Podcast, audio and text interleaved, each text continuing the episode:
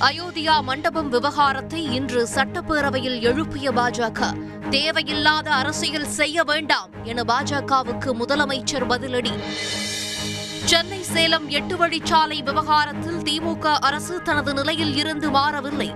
சட்டப்பேரவையில் பொதுப்பணித்துறை அமைச்சர் ஏவாவேலு இன்று தகவல். சாலைகள் மேம்பாலங்களுக்கு பனிரெண்டாயிரத்து எழுநூற்று பதினெட்டு கோடி ரூபாய் ஒதுக்கப்பட்டுள்ளதாகவும் அறிவிப்பு. இலங்கை அரசு பெற்ற வெளிநாட்டு கடன்களை திருப்பிச் செலுத்துவது தற்போது சாத்தியமில்லை. இலங்கை மத்திய வங்கியின் ஆளுநர் இன்று அறிவிப்பு. அரசுக்கு எதிராக கொழும்புவில் நான்காவது நாளாக இன்றும் தொடர் ஆர்ப்பாட்டம். அதிமுக தொண்டர்கள் விரும்புபவர்களை அரசியலிலிருந்து யாராலும் விரட்ட முடியாது. முன்னாள் அமைச்சர் ஜெயக்குமார் கருத்துக்கு சசிகலா இன்று பதிலடி.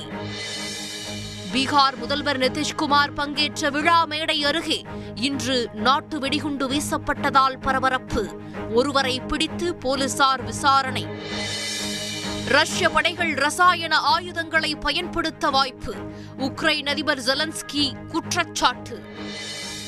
தமிழகத்தின் பல்வேறு பகுதிகளில் பரவலாக இன்று மழை. குளிர்ச்சியான சூழலால் மக்கள் மகிழ்ச்சி. தென் தமிழகத்தில் நாளை கனமழைக்கு வாய்ப்பு என வானிலை ஆய்வு மையம் தகவல்.